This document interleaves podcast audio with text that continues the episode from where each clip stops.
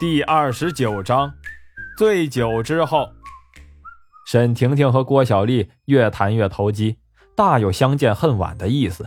等郭经理赶到的时候，他俩已经开始第四瓶酒了。郭经理和马峰喝了杯酒，看郭小丽已经开始说胡话了，就赶紧扶她上了汽车，和马峰简单告别后就走了。马峰驾着沈婷婷坐到宝马上，沈婷婷一歪头吐了一车。马峰无奈地摇摇头，只好找了一家星级酒店，扶着婷婷下了车，递给开门的小弟三百元，说：“找个地方把车帮我洗了，车钥匙放服务台就行。”小弟欢天喜地地答应着。总台服务员皱着眉头，捏着鼻子给马峰开了房间。马峰觉得服务员看自己的眼光，怎么看怎么像是在看诱骗少女的色狼，立即狼狈地抱着沈婷婷进了房间。看着吐得一身脏乎乎的沈婷婷，无奈地把她的衣服脱下来。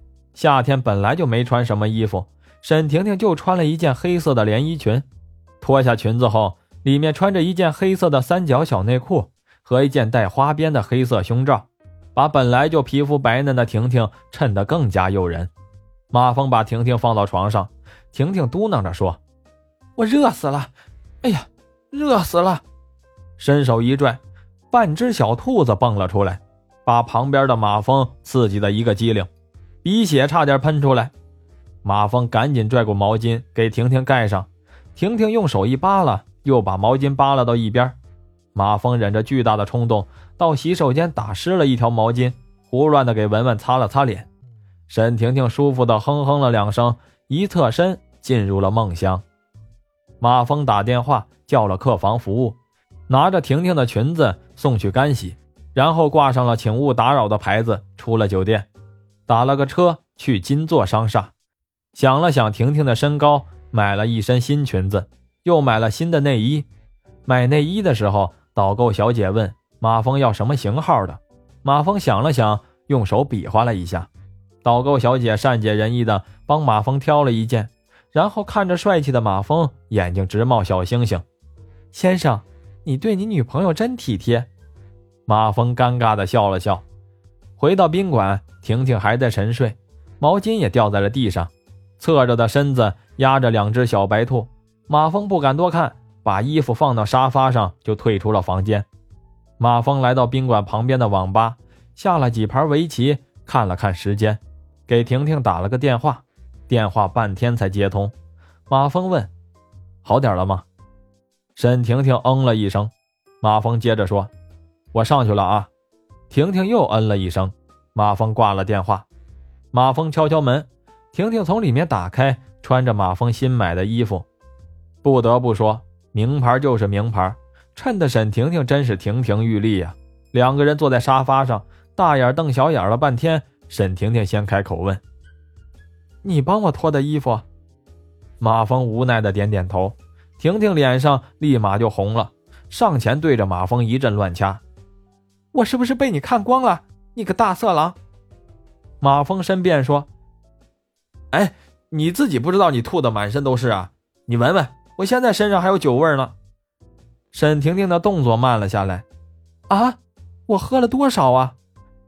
不到两斤。”婷婷想了想，脸又一红：“反正被你看光了，我不管。”你要对我负责，马峰想了想，什么呀？就要我负责？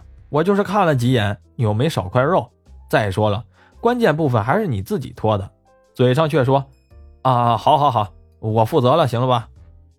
沈婷婷高兴地说：“这还差不多，我去洗澡。”走了两步说：“看不出你很有眼光啊。”边说边转了一圈，展示了一下新裙子，又问：“漂亮吧？”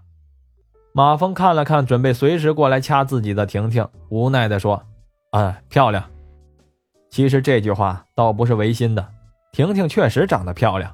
婷婷很满意这样的答案，兴高采烈地去浴室洗澡了。马峰啼笑皆非地坐在沙发上，听着浴室里传来哗哗的水声。这个时候，婷婷的电话滴滴地响了起来。马峰一看，显示的是“老妈”两个字儿，马峰就喊：“婷婷。”你老妈的电话，婷婷在浴室里着急地说：“坏了，赶紧把电话给我。”马峰拿着电话走到浴室门口，婷婷把门开了一个小缝，手伸出来说：“不许乱看。”马峰打趣说：“刚才谁嚷嚷着要我负责来着？”婷婷说：“好啊，有胆你就进来，谁怕谁呀？”接过手机，又赶紧把门关上了。马峰在外面听婷婷说：“妈，我今晚住文文这里了。”“嗯，好。”接着，婷婷又打了个电话给文文：“文文，我妈要是问你我住哪儿了，你就说住你那儿了啊，要你管，你才发春了呢。挂了啊。”晚上，沈婷婷和马峰出去吃了点饭，婷婷拉着马峰满街的逛。让马峰佩服不已的是，婷婷一直逛到十一点还容光焕发，一点也看不出中午喝高了的样子。要不是马峰提议回去，估计他还能再逛两个小时。回到宾馆，马峰逗沈婷婷：“今晚咱俩睡一间房还是两间呀？”沈婷婷就说：“你要是有胆子，就睡一间好了。”马峰继续逗：“那就一间吧。”沈婷婷掐了马峰一把。行，你睡沙发。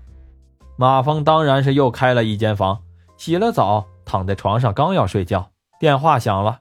马峰接过来，电话里一个女生说：“先生，需要服务吗？”